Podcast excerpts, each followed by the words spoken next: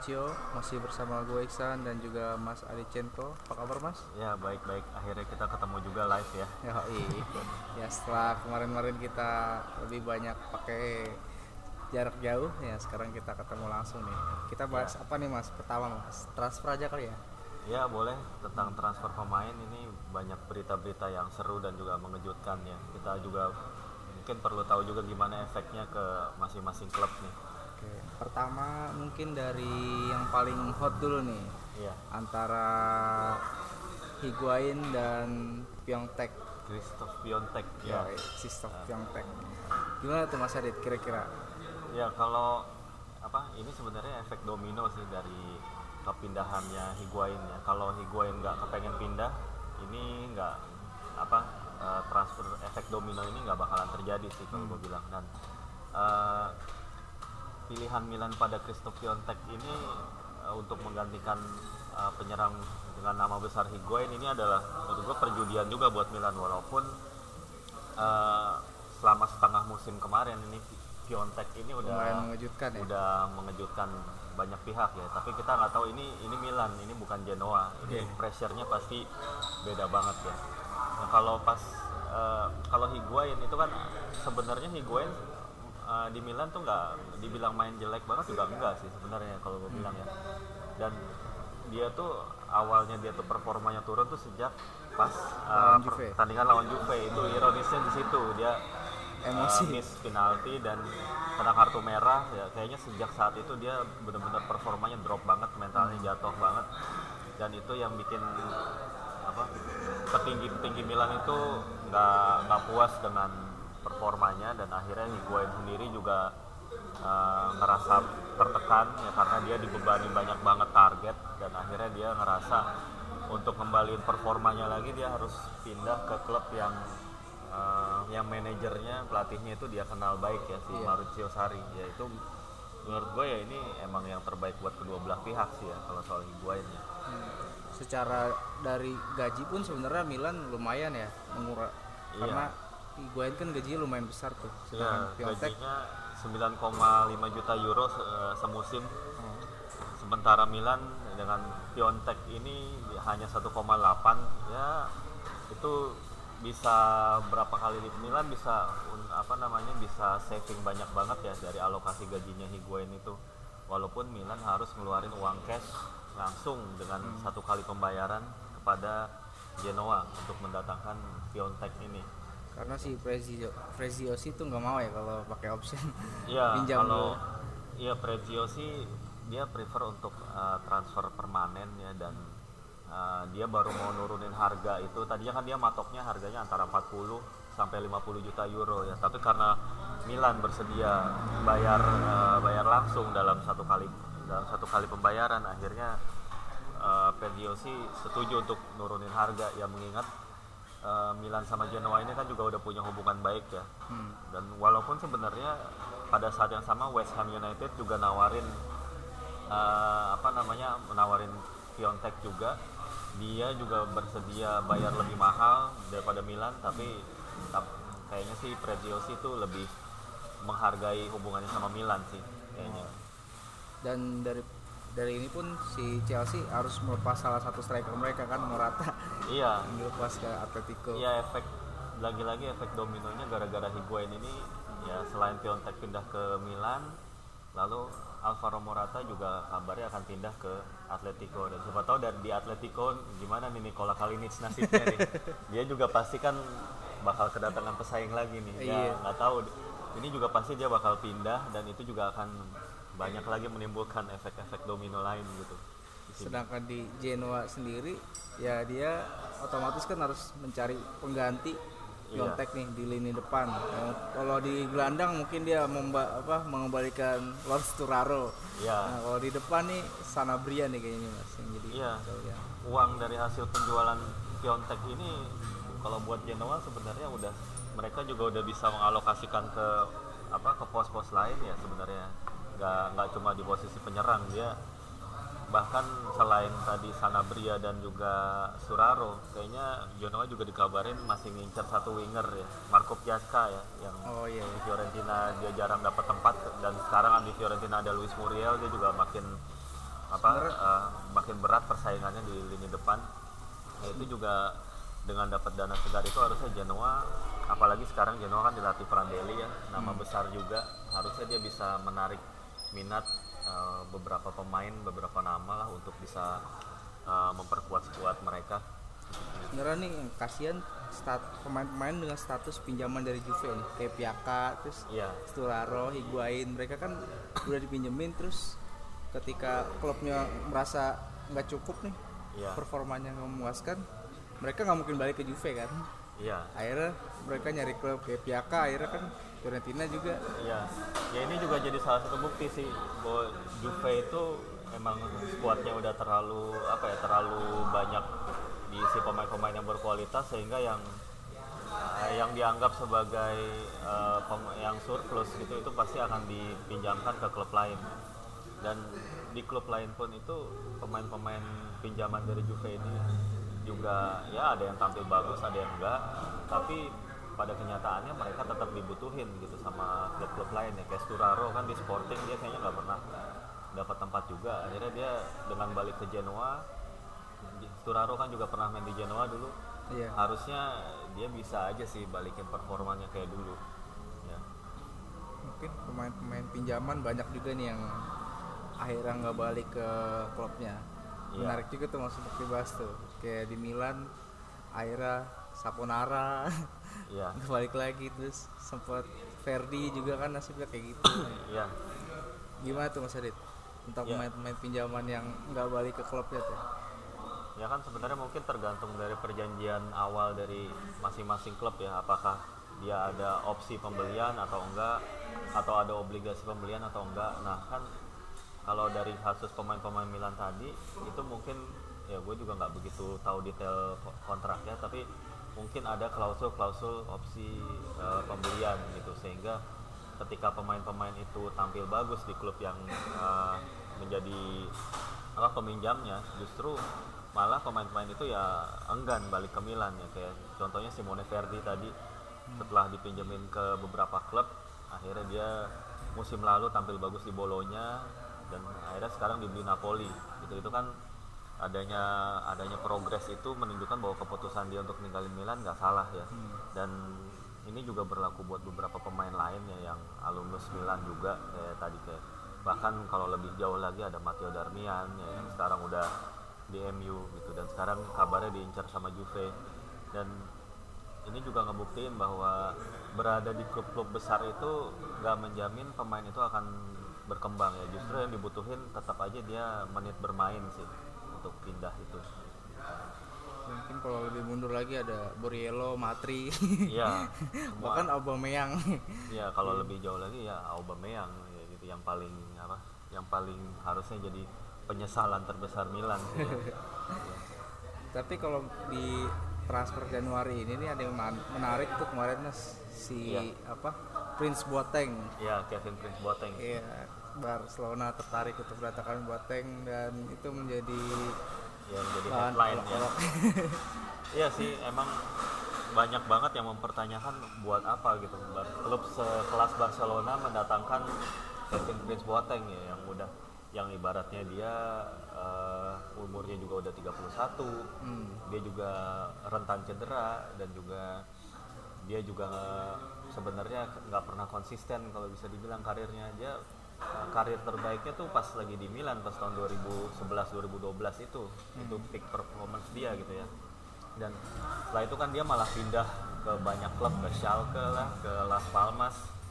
Bahkan sempat statusnya free bener-bener nggak ada klub. Iya pernah juga. Dan 2015 ini tapi ada satu hal yang menarik sih kalau perjalanan Boateng terutama eh, pas pada awal musim ini ya. Dia kan sepertinya juga udah bisa dibilang banyak yang bilang karirnya udah habis gitu ya. Tapi tiba-tiba Sassuolo berani gitu untuk merekrut dia gitu. Eh, Boateng sendiri sih yang bilang bahwa ini adalah andil dari pelatih Sassuolo De Zerbi. Itu De Zerbi tuh ngelihat eh, bisa dia bisa melihat kelebihan Boateng ya yang punya teknik yang bagus punya skill yang bagus juga punya pengalaman bisa nahan bola juga gitu dan akhirnya menurut apa membuat De Zerbi itu pikir adalah apa Boateng itu cocok jadi uh, false nine Iya. main di false nine itu. Dan akhirnya memang di beberapa pertandingan lima pertandingan pertama Serie A kalau nggak salah Boateng bikin tiga gol ya. Iya, iya. dan dia tampil uh, efektif banget gitu. Kalau kalau gue lihat pertandingannya gitu loh di- uh, pas dia main di Sassuolo dia emang uh, udah nggak kayak dulu lagi. Udah nggak nggak udah nggak gesit nggak eksplosif kayak dulu. Tapi justru dia bisa nutupin dia bisa uh, mengkompensasikan performa itu dengan tampil sangat efektif sangat kelihatan lah dia udah udah dewasa banget gitu. Dan udah apa udah nggak buang-buang tenaga lagi nggak buang-buang peluang gitu.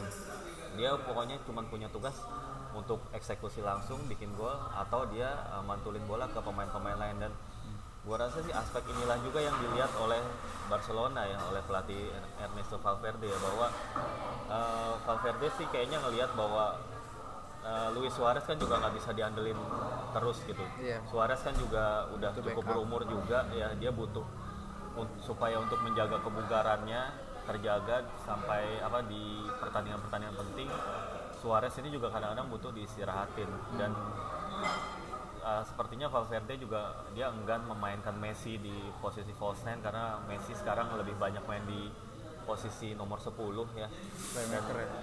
Iya kan apa untuk di posisi sayap kan juga Barcelona udah penuh juga dan mereka butuh uh, sosok pemain yang bisa memantulkan bola itu dan kayaknya ya kalau dilihat dari aspek teknis kayak gitu sih Boateng ya orang yang tepat ya asalkan dia dia bisa apa ya dia bisa membaur lah dengan bintang-bintang Barcelona yang lain. Dan dia bebas dari cedera ya. Siapa tahu aja dia bisa dipermanenkan. Toh lagi pula juga ini cuma uh, peminjaman kan. Ya nggak ada ruginya juga sih Nggak buat ada coba kewajiban buat beli juga. Iya. Tapi ini apa buat si Boateng sendiri ini seperti berkah nih. Iya.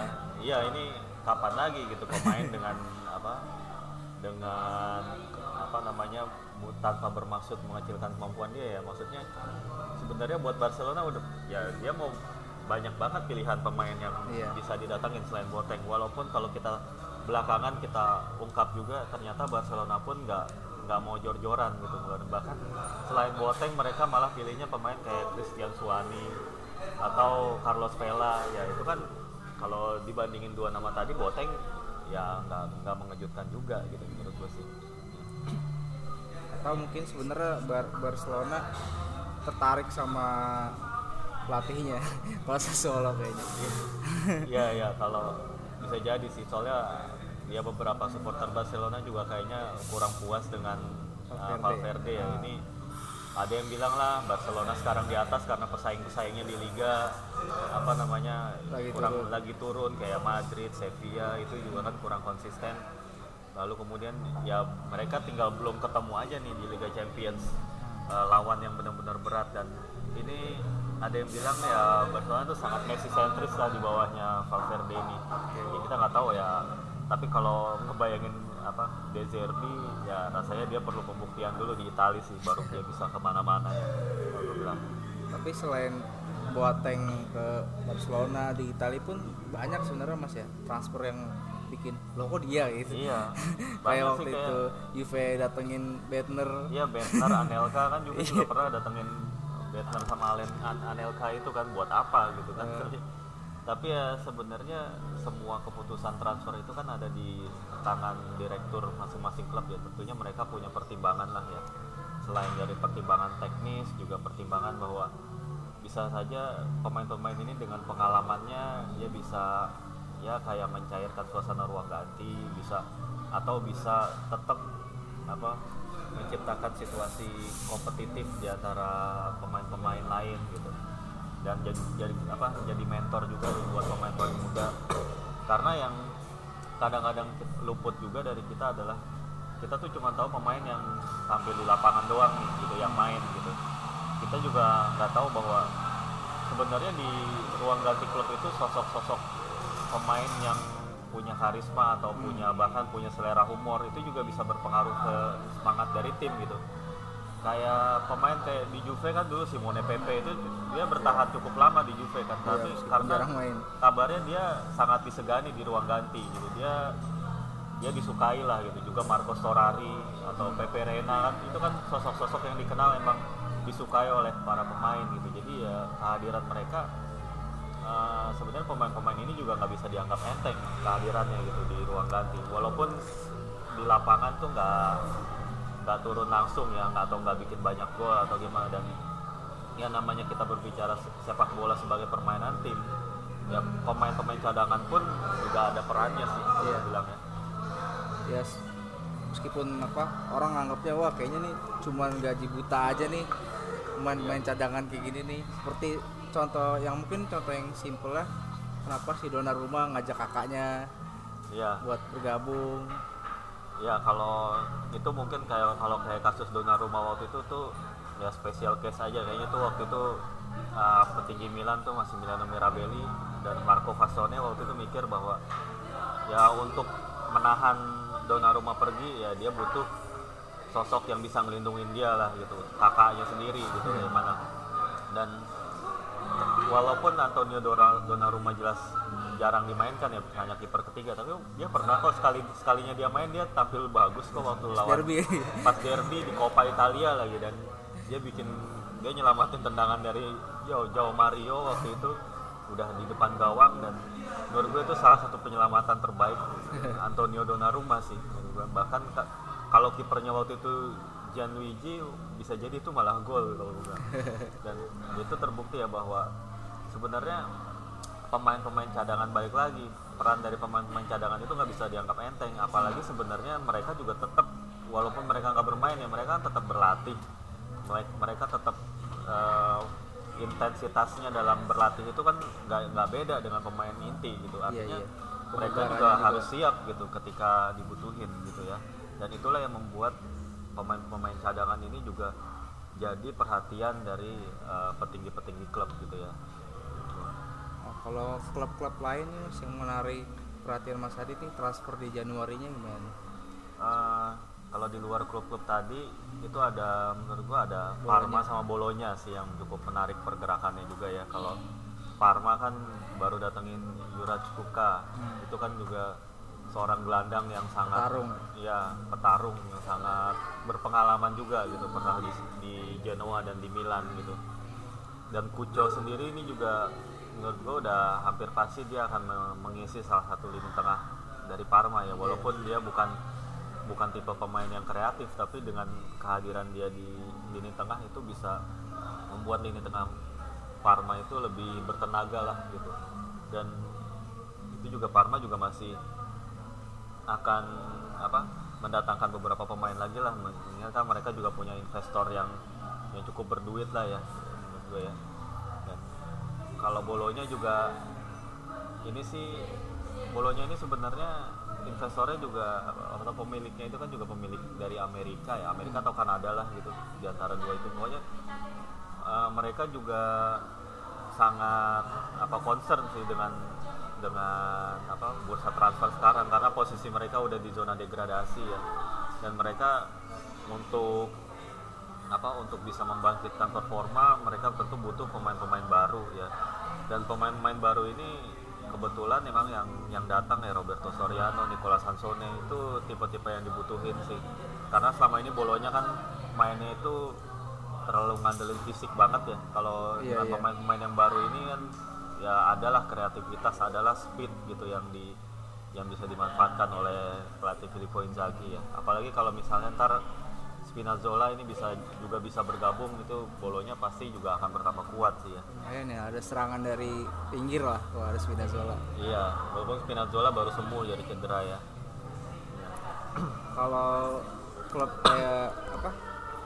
Kayak Sampdoria nih dia kan apa? Membeli kembali ya Gagliardini ya.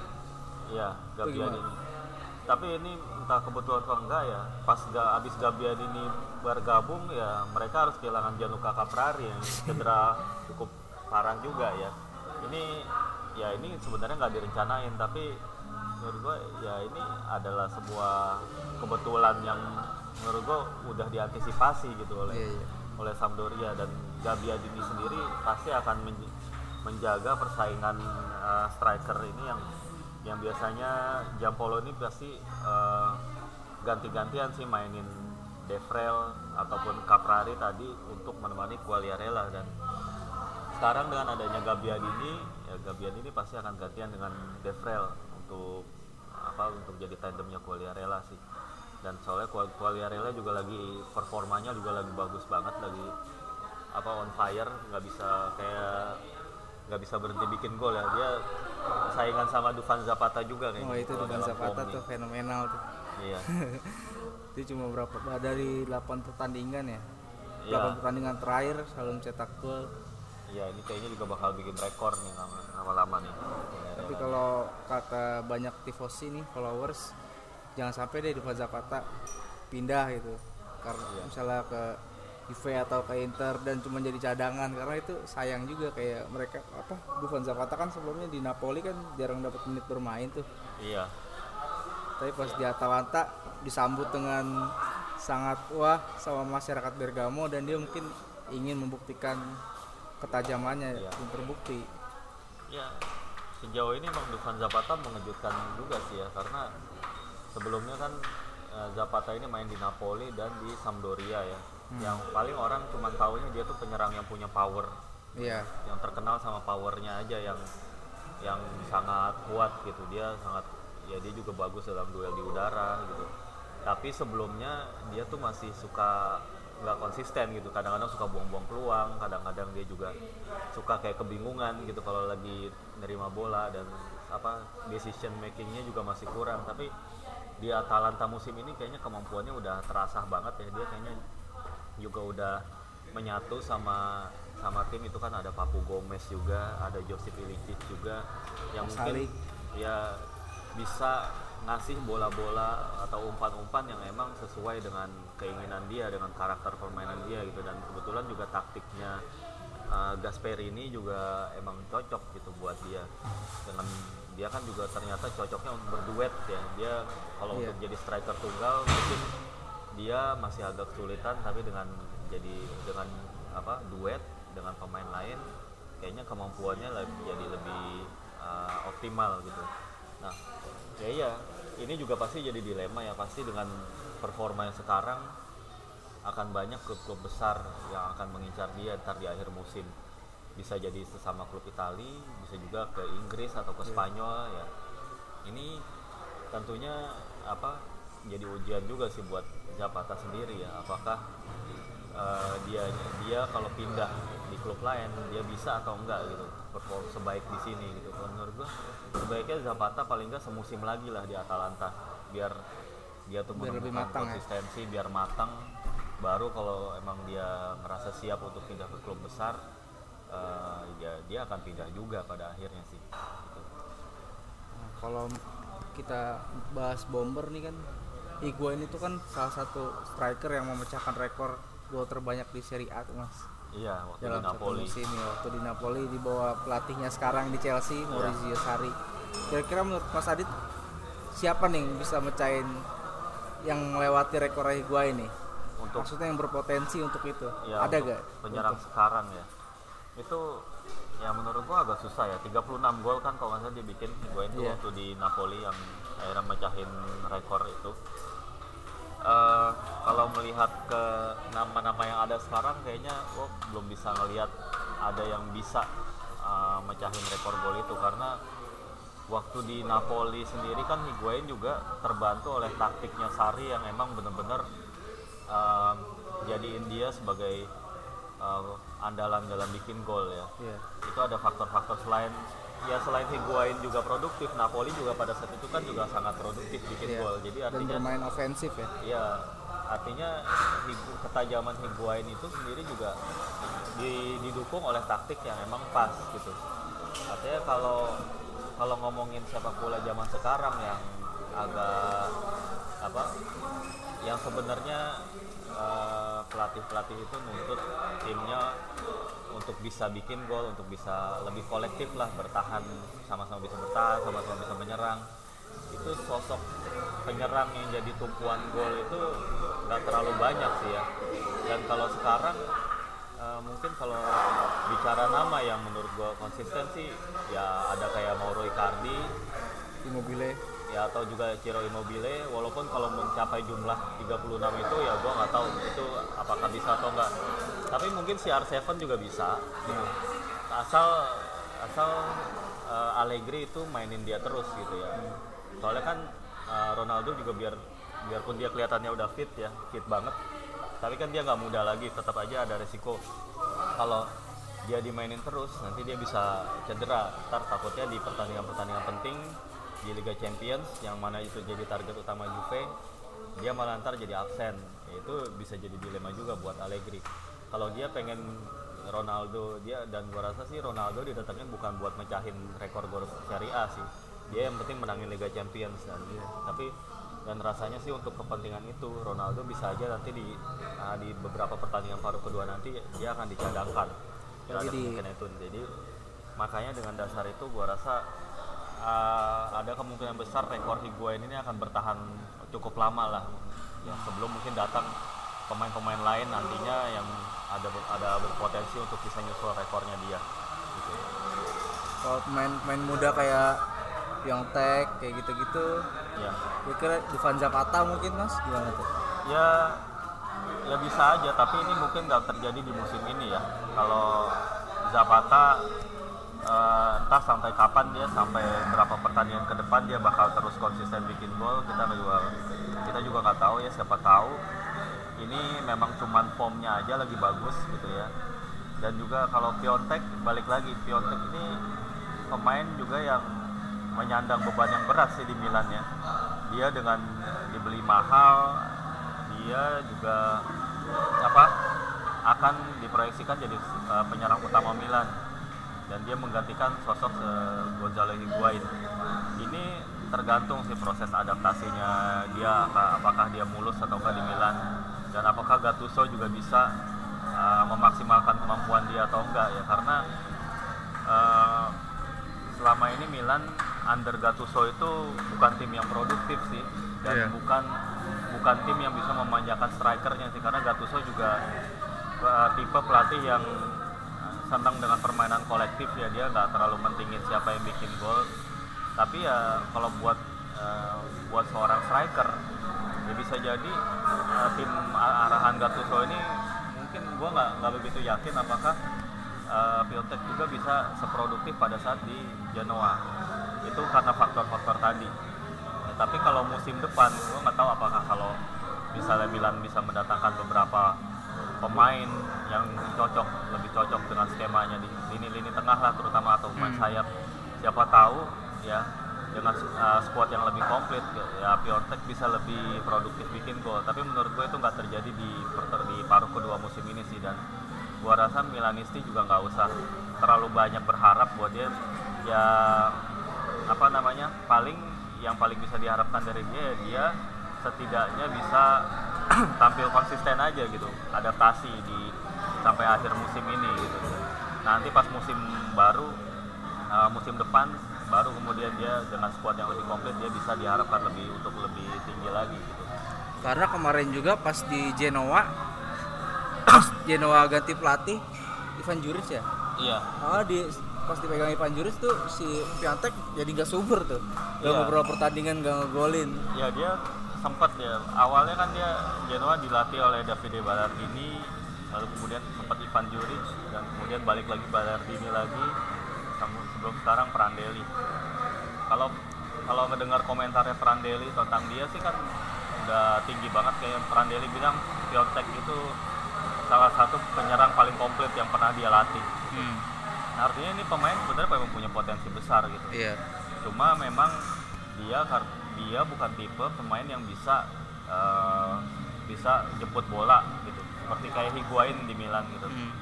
dia kayaknya emang tipe striker klasik yang lebih banyak nunggu di kotak penalti ya. Walaupun kalau kita ngelihat uh, beberapa pertandingan dia juga kadang-kadang agak turun bisa juga. Tapi itu bukan kelebihan utama dia. Kelebihan utama dia tuh adalah seorang finisher di depan gawang. Dan untuk bisa mewujudkan itu untuk bisa mengeluarkan kemampuan terbaik dia dia tentu butuh rekan-rekan yang uh, tahu karakter pemain permainan dia gitu.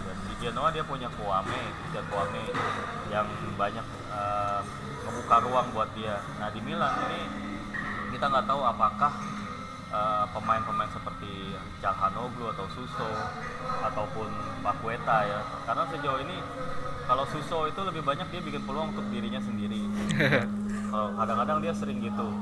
Walaupun dia juga dia juga nggak nggak jarang juga dia ngasih asis tapi kalau gue lihat dari permainan Suso itu dia lebih banyak ya permainannya memang monoton ya.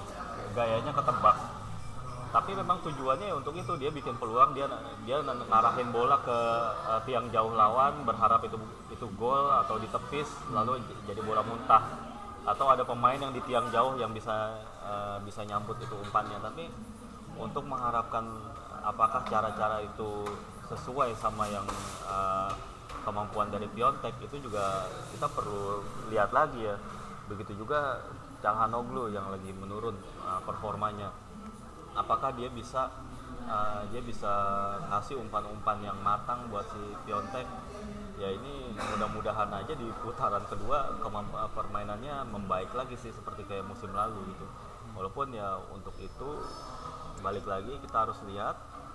Dan juga Pakueta itu juga masih dia juga baru main di apa dua pertandingan Milan ya walaupun dia juga tampil lumayan sih di dua pertandingan itu tapi kalau dibilang dia bisa langsung ngasih impact ya belum tentu juga gitu. berat. dan ini kita ini juga bakal gua rasa sih apa namanya petualangan uh, Piontek di Milan bakalan berat ya. nggak nggak segampang itu menurut gua apalagi nanti ya nanti malam dia akan ketemu dengan Napoli Gitu. ini Napoli kan juga punya pertahanan yang solid juga bisa jadi ujian pertama dia sih. Ya. kalau kita oke deh kita langsung ngebahas pertandingan-pertandingan aja di Giornata 21 nih. Iya. Di Giornata 20 kemarin tuh mas menurutku pertandingan-pertandingan di Serie A tuh menarik-menarik ya. Iya. Bukan cuma tim-tim ini udah nggak mau main nunggu lagi udah banyak yang direct kayak waktu Fiorentina Sampdoria. Iya. Terus Roma Torino juga di pekan lalu tuh pertandingan yang seru banget menurut gue tuh. Kalau di pekan ini mas kira-kira gimana nih? Yang malam ini aja nih yang big match malam ini ada Milan Napoli terus ada Roma Atalanta ya? Roma Atalanta Roma, Atalanta Atalanta. Roma main uh, besok. Iya besok. Ya. Ya kalau untuk uh, Giornata 21 ini ini ada ada tiga pertandingan yang masuk kategori big match sih selain Atalanta Roma tadi dan Milan Napoli ada juga Lazio Juventus dan Iya. satu lagi mungkin Torino Inter kalau itu mau dibilang big, big match juga ya Hmm. Uh, Milan Napoli tadi kita udah sempat bahas sedikit ini juga bakalan jadi kemungkinan besar jadi debut dari Christoph Piontek ya apakah dia bisa menembus pertahanan yang digalang oleh Albiol dan juga Koulibaly Hmm. dan juga ini juga kalau bagi Milanisti ini juga harap-harap cemas juga ya. Tapi bagi Napoli ini adalah pertandingan yang wajib mereka menangin juga sih. Ancelotti udah tahu banget eh, Milan dia udah tahu banget atmosfer San Siro kayak gimana. Dan dia udah dia udah tahu lah cara ngatasin Milan di under Gattuso ini. Hmm. dia juga punya motivasi untuk terus nempel Juve gitu. Karena ada kemungkinan juga ya Juve ketemu Lazio di kandang Lazio bisa jadi Juve kehilangan poin siapa tahu nah Ah. buat Ancelotti ini bersama Peluang Napoli ya? peluang besar juga gitu untuk bisa memperkecil jarak tapi sementara buat Milan juga eh, Milan tentu nggak mau eh, terpleset gitu ya karena mereka me- menduduki posisi keempat ini pun eh, poinnya Roma masih dan Lazio. ya poinnya masih rapet-rapet banget sama sama Lazio, Roma dan juga Atalanta ya tiga tim itu dan kebetulan eh, tiga tim itu juga eh, Roma, Atalanta dan Lazio itu menjalani pertandingan yang berat juga. Jadi ada ke- kemungkinan untuk poin-poin mereka terbuang itu juga cukup eh, besar ya. Bagi Milan pun ya kalau misalnya tiga pesaing mereka ini eh, poinnya drop pekan ini, ini kesempatan juga buat Milan gitu untuk apa bisa apa mempertahankan posisi keempat dan siapa tahu bisa uh, mendekatkan jarak dengan Inter gitu ya dan khusus pertandingan uh, Milan Napoli uh, yang akan berlangsung nanti malam sih dini hari nanti. Gua rasa sih Milan akan all out sih untuk uh, untuk bisa menang ya. Karena selain bermain di kandang ya dan motivasi-motivasi tadi ya Gattuso sendiri juga ingin membuktikan sih bahwa dia dia juga bisa membawa Milan ke level yang lebih tinggi. Karena selama ini rekor Gattuso melawan tim-tim yang lebih besar ini juga kurang bagus ya kalau kita lihat dia dan pertandingan melawan Napoli ini jadi harusnya bisa jadi pembuktian buat dia juga sih ya Mungkin ini bisa jadi kemenangan pertama Gattuso melawan tiga tim yang di yang di atas peringkatnya dia. di atas Milan. Iya, ini kalau bicara peluang ini adalah peluang yang bagus ya karena selain main di San Siro, uh, Milan juga sedang dalam uh, performa yang bagus. Ya apa namanya motivasi mereka juga sedang tinggi tingginya. Ini adalah kesempatan yang besar walaupun lawannya juga sangat berat ya. Lalu pertandingan sel- selain itu Roma Atalanta gimana? nih? Kayaknya Roma nih udah mulai mulai tancap gas lagi nih mas. Iya, Kayaknya- Roma Kalau gue bilang di Roma ini salah satu apa ma- aset-aset masa depan Itali di sektor gelandang itu ada di Roma mas. Iya, semua semuanya ada. Cristante, ada Pellegrini dan Zaniolo terutama sih. Menurut gua tiga pemain itu kalau terus eh, dimainkan gitu ya. Dan rutin mereka tuh rutin bermain dan mereka punya peran yang bagus juga. Ini akan jadi aset besar bagi tim nasional Italia juga gitu ya. Dan kita ya ya patut mendukung lah eh, apa namanya tim yang memainkan banyak pemain muda Italia seperti itu. Dan setelah awal musim sempat performanya sempat mandek ya karena memang Roma terlalu banyak ditinggal pemain-pemain inti ya pada akhirnya sekarang sih udah mulai uh, proses adaptasi udah mulai kelihatan. Terutama Zaniolo sih ya yang uh, banyak sekali uh, aksi-aksi dia di lapangan skill-skillnya bahkan dia udah sempat bikin gol juga. Dan tentunya kalau buat buat Inter ini adalah suatu menurut gua satu kerugian. Iya iya iya. dia aset salah satu aset terbesar mereka harus lepas ya dengan mereka harus uh, mendatangkan Nainggolan yang justru masih belum deliver ekspektasi yang diharapkan. Ya tapi ini ya namanya juga proses transfer ya itu namanya juga kebijakan ya belum tentu benar. Dan buat Roma sendiri melawan Atalanta di kandang Atalanta ini juga jadi pertandingan yang berat sih Atalanta lagi on fire banget saat ini Atalanta jadi tim paling produktif di Serie A ya Iya. bahkan ngalahin Juve produktivitas golnya gitu. ini ngebuktiin bahwa pola permainan eh, permainan dasar 3 back yang dikembangkan oleh Gasperini ini semakin matang ya dan Gasperini itu semakin apa dia bisa memanfaat, memanfaatkan pemain-pemain yang eh, jadi andalan dia di lini serang sih kayak selain Zapata tadi, Josip Ilicic dan juga Papu Gomez itu tiga orang ini sangat berbahaya sih yang dibuat jadi sumber gol dari Atalanta. Itu sih ini adalah dua pertandingan antara klub yang dengan lini penyerangan yang paling bagus di Serie A melawan tim yang punya lini tengah paling atraktif di Serie A. Ini ini akan menjadi pertarungan yang seru sih dibilang dan bisa jadi pertandingan ini akan uh, terjadi banyak gol. Bilang kalau melihat dari karakter kedua tim. Kita sih berharap sebagai penonton ya kayak gitu ya kan. Ya Iya. seperti pertandingan-pertandingan Roma beberapa, belakangan ini kan Roma sebenarnya kalau ini belakang kita bilang bisa bilang melepas Alisson itu termasuk salah satu yang berat Iya. untuk ditambal ya kan. Kalau lini tengah oke lah mereka Strootman atau Nenggolan lepas. Sekarang Zaniolo, Pellegrini udah mulai meningkat. Sedangkan di sektor pertahanan nih kayaknya Olsen nggak bisa terlalu diharapkan bisa setara dengan Alisson tuh.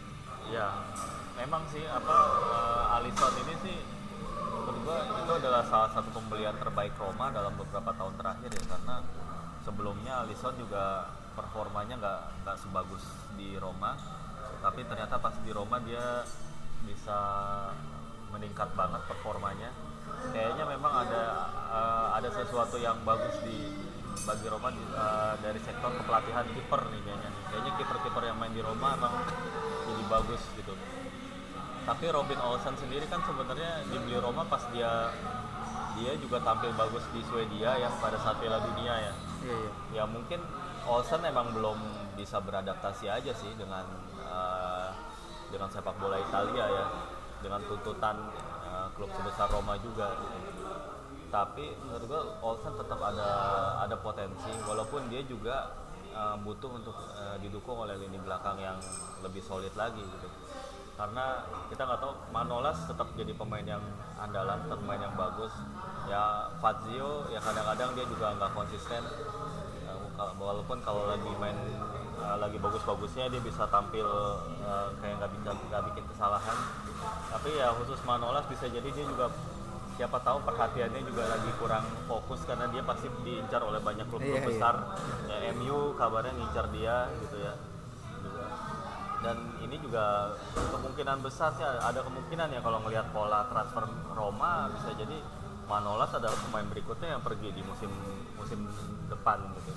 Kita nggak tahu ya dan kalau begini terus memang eh, Roma lagi-lagi balik lagi perlu memikirkan regenerasi di lini belakang mereka sih ya kalau dulu mereka kan punya pemain yang yang macam Aldair gitu yang Iya.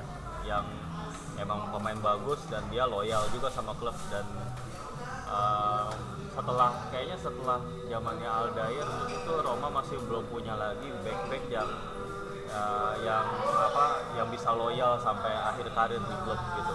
Ya Manolas sebenarnya berpotensi tapi ya kita nggak tahu zaman sekarang ya sepak bola sekarang kan uh, klub-klub besar dengan uang dana yang lebih banyak dengan tawaran gaji yang lebih menarik itu bisa bisa eh, apa namanya ya yang namanya loyalitas di zaman sekarang itu kayaknya agak susah Udah mahal. ditemui gitu ya Udah mahal harganya. iya Wa- Walaupun si Manolas pas awal didatangi Roma pun dia ngomong kayaknya gue cuma di Roma ini cuma sebentar buat batu loncatan aja. Dan Iya. ternyata dia lumayan lama juga nih. iya lumayan ya lumayan lama juga dan dia berkembang sangat pesat ya ketika Iya. dia bermain di Roma ya tapi ya sekarang usia dia juga udah di usia matang ya ya dari sisi karirnya dia itu emang udah saatnya buat dia untuk pergi ke tim yang yang lebih ambisius yang lebih mengincar gelar gitu ada saat dia mungkin ke tim kalau di Italia tim seperti Juve di atau di luar Italia kayak tim seperti Barcelona atau Real Madrid atau di Inggris gitu ya. Itu uh, gua rasa sih tawaran-tawaran besar itu akan datang pada akhir musim nanti gitu ya. Dan ini balik lagi gimana Roma apakah Roma bersedia untuk mempertahankan Manolas memagari dia dengan kontrak yang besar atau dari Manolasnya sendiri apakah dia ingin tetap di Roma jadi legend atau dia pindah ke tim yang bisa ngasih dia peluang untuk juara Kalau Torino Inter gimana? Ya Torino Inter ya. Torino uh, sayangnya kemarin dia harus mengalami kekalahan tandang dia yang pertama, pertama, musim ini. lawan Roma. Ya. Walaupun dia sempat mereka sempat ngasih perlawanan dari ketinggalan ketinggalan Dua dua gol sempat menyamakan kedudukan ya. Nah ini melawan Inter tentu pemain-pemain Torino punya motivasi ya untuk apa untuk kayak semacam uh, menebus uh, poin yang hilang uh, pekan lalu ya. Ya Torino sih musim ini juga tampil lebih konsisten di bawah uh, Walter Mazzari ya. Apalagi Mazzari juga bukan sosok yang asing juga buat Inter. Mazzari pernah jadi pelatih Inter. Iya, iya. Dan kalau dilihat dari poin, ya, poin Torino ini 27, sementara poin di posisi ke-6 Lazio itu 32. Artinya eh, jarak antara poin eh, tim peringkat ke-5 ke-6 dengan Torino yang di sekarang ini di peringkat ke-12 itu cuma dipisahkan 3 poin, eh 5 poin. poin. Artinya kalau kalau mereka bisa menang sementara pesaing-pesaing mereka seri atau kalah, ini mereka bisa naik peringkat cukup ya cukup drastis ya paling nggak mereka bisa naik peringkat ke ke 7 atau 8 gitu ya. Yang mana itu semakin mendekatkan ke zona Eropa. Inilah motivasi-motivasi inilah yang waktu eh, diwaspadai oleh Inter. Sementara Inter sendiri juga dalam beberapa pertandingan terakhir mereka seperti agak-agak kesulitan lagi bikin gol kayaknya ya ya mereka eh, Ivan Perisic juga kabarnya juga lagi ada rumor dia pengen hengkang juga begitu juga Politano juga cedera ya kalau nggak salah cedera ya dan juga pemain seperti Keita Balde itu juga belum terlalu apa belum mendapatkan tempat eh, reguler di starting eleven Nah ini sekarang sih tinggal gimana Spalletti sih. Apakah dia ingin memain uh, terus memainkan Keita Balde supaya si pemain ini mencapai level yang diinginkan?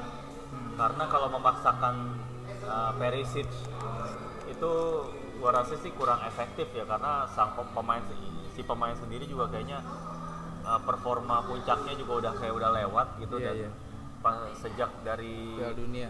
Piala Dunia dia juga udah apa belum balik lagi ke kemampuannya karena emang dia terlalu sering bermain sih kayaknya Perisic itu.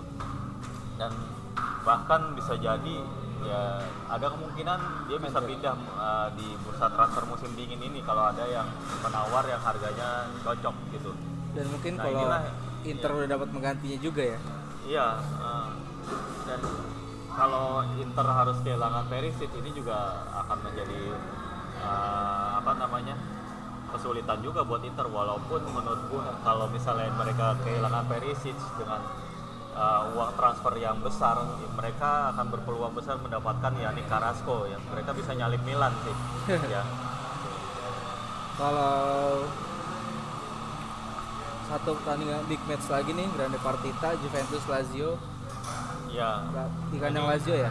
Ya di kandang Lazio. Ya ini juga sebuah pertandingan big match ya antara uh, tim yang duduk di peringkat kelima sementara eh keenam sorry dengan Juventus yang peringkat uh, pertama. Ya menurut gue ini adalah tantangan besar buat uh, Allegri juga di Juventus. Mereka selama ini bisa uh, mengalahkan lawan-lawan sesama tim-tim papan atas ya. Tapi ini sekarang mereka bermain di Lazio di kandang Lazio dengan supporter yang fanatik dan juga tim Lazio juga sekarang udah mulai balik lagi performanya kayak musim lalu.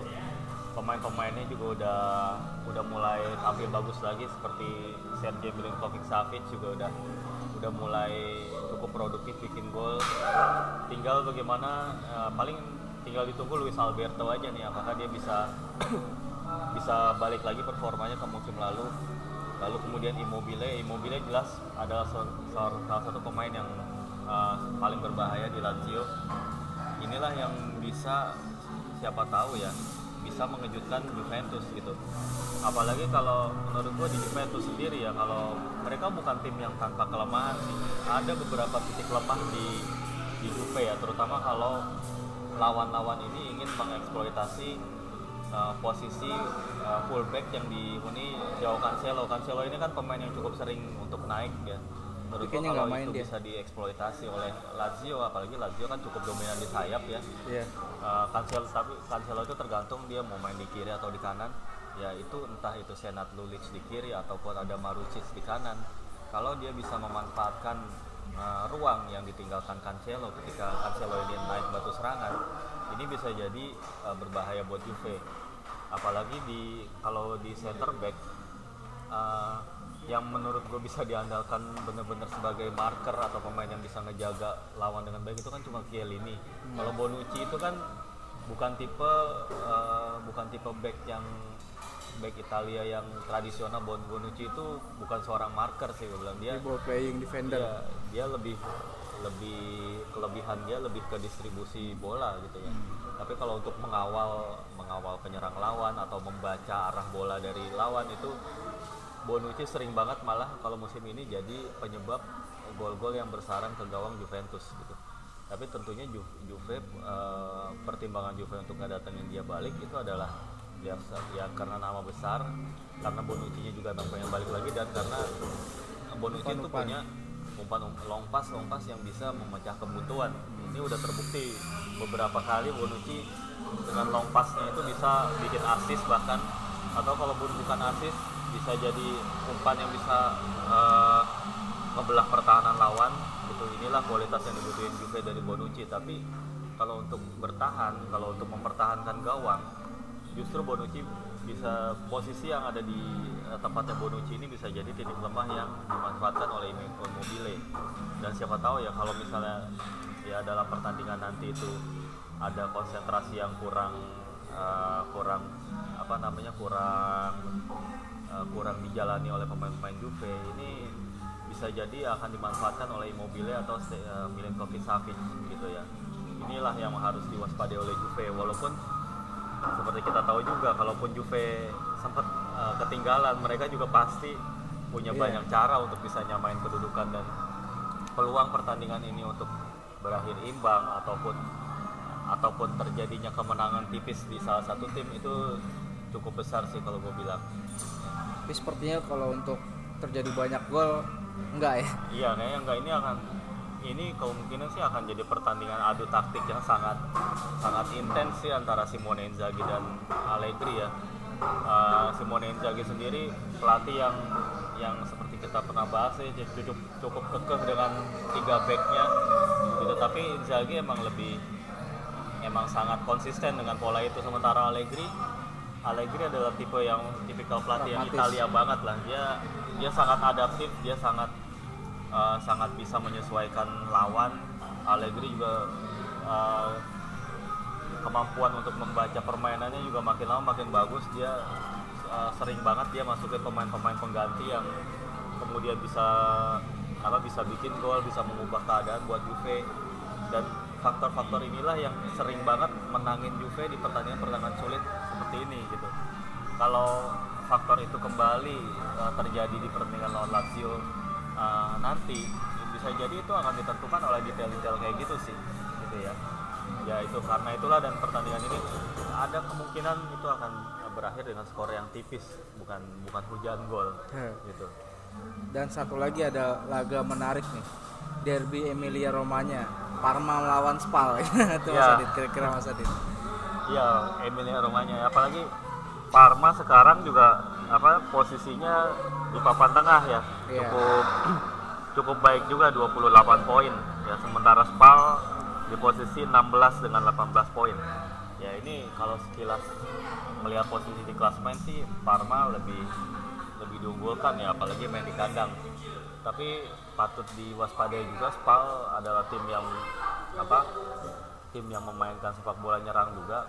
Mereka cukup berani gitu dalam dalam hal menyerang walaupun itu harus dibayar dengan lini pertahanan yang sering uh, mengalami apa kebocoran gitu ya. Tapi untuk melawan uh, menghadapi Parma di kandang ya apalagi yang sedang Parma tuh motivasinya juga lagi besar-besarnya juga pemain seperti apa Gervinho dan Inglese juga uh, lagi lagi bagus-bagusnya gue rasa sih derby kalau semuanya apa berlangsung dengan sesuai sesuai dengan uh, taktik sesuai dengan rencana dari pelatih ini gue rasa sih Parma akan menang, ya? bisa uh, mengalahkan Spal sih dalam pertandingan ini ya. apalagi kekuatan Parma kan salah satu yang paling diunggulkan tuh serangan baliknya tuh. Iya. Kayak kemarin iya, gol Jervinho punya Jervinho. Yang sangat cepat ya. Itu Jervinho juga walaupun udah udah nggak muda lagi ternyata speednya itu masih nggak masih nggak hilang ya. Tapi ya kita uh, itu, itu juga kita juga perlu tahu karena kalau bermain di kandang belum tentu Parma memainkan uh, serangan balik kayak gitu. Bisa jadi Parma yang akan memegang kendali permainan. Tapi dari situ justru peran Gervinho kalau kalau main di tim yang uh, ball possession atau menguasai bola itu malah jadi kurang kelihatan. Gervinho itu malah bagusnya di serangan balik ya. Tapi siapa tahu aja kalau misalnya Spal uh, bisa apa bisa memegang kendali pertandingan gitu. Karena mereka memang uh, kebiasaannya berani untuk keluar menyerang siapa tahu aja ini malah jadi memberikan ruang buat Gervinho. Tapi menurut gue ini pertandingan ini bisa jadi ya buat Roberto Inglese ini lebih ini lebih dia akan lebih punya peluang untuk uh, bersinar di pertandingan ini.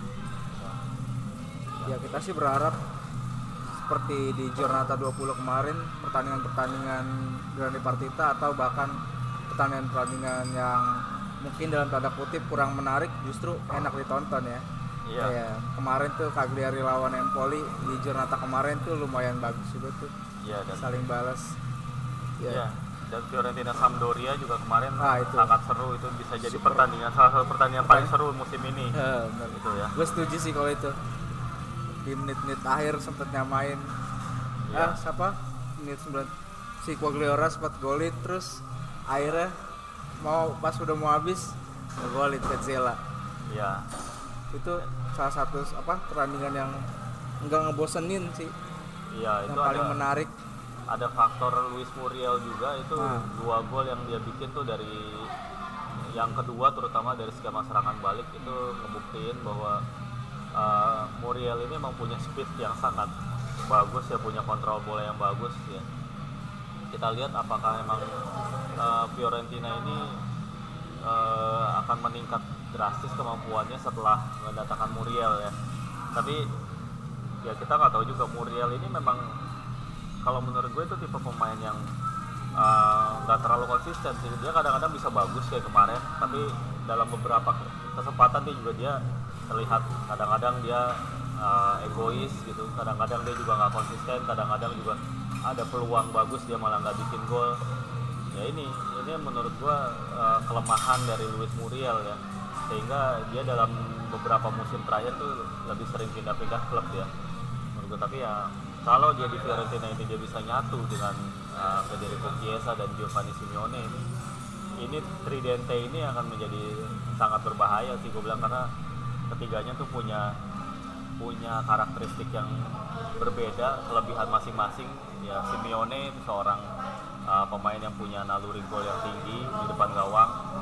Chiesa punya skill yang sangat bagus dan Muriel punya speed yang bagus. Ini mereka akan saling melengkapi sih bilang apalagi jadi dengan kedatangan Muriel ini nih apa arah serangan Fiorentina nggak cuma dari Chiesa aja nih. Kalau kemarin iya. kan kita mungkin agak monotonnya tuh bola lebih banyak dari arah Chiesa jadi lebih gampang terbaca ya sedangkan Iya. sekarang ada dua sisi nih di Iya. kanan kiri Muriel Iya. dan Iya, jadi serangan Fiorentina tuh lebih ya lebih hidup aja di kedua kedua sisi itu.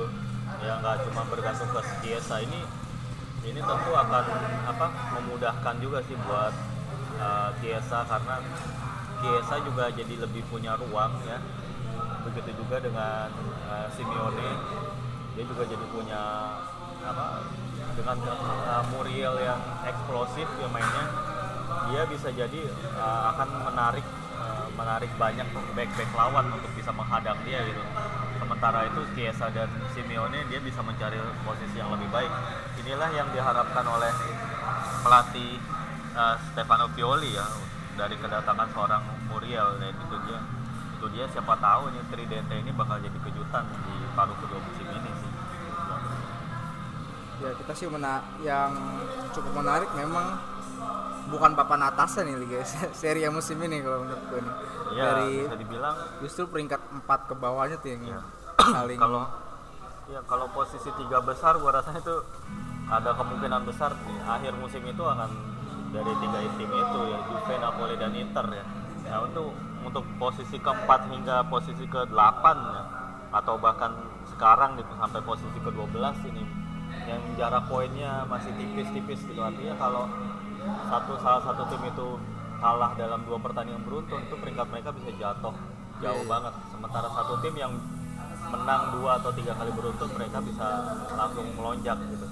Inilah yang membuat seri A musim ini tuh menurut gue ya menarik ya. Selain dari kemunculan uh, bintang-bintang baru seperti Piontek tadi dan juga uh, performa yang mengejutkan dari Zapata dan Quagliarella ini adalah sesuatu yang menurut gue di luar kebiasaan tapi di hampir di setiap musim fenomena-fenomena kayak gitu tuh hampir selalu ada di seri A sih Oke Mas Adit, kayaknya cukup sampai di sini nih episode kali ini nih.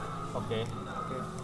Ya kita sih selalu mengharapkan seri A tuh tiap tahunnya semakin menarik dan semakin apa mendatangkan kembali kejayaan seperti Ya. era masa lalu. Oke Mas Adit, terima kasih banyak. oke Yo, terima kasih banyak buat yang sudah mendengar.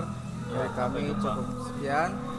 Wassalamualaikum warahmatullahi wabarakatuh.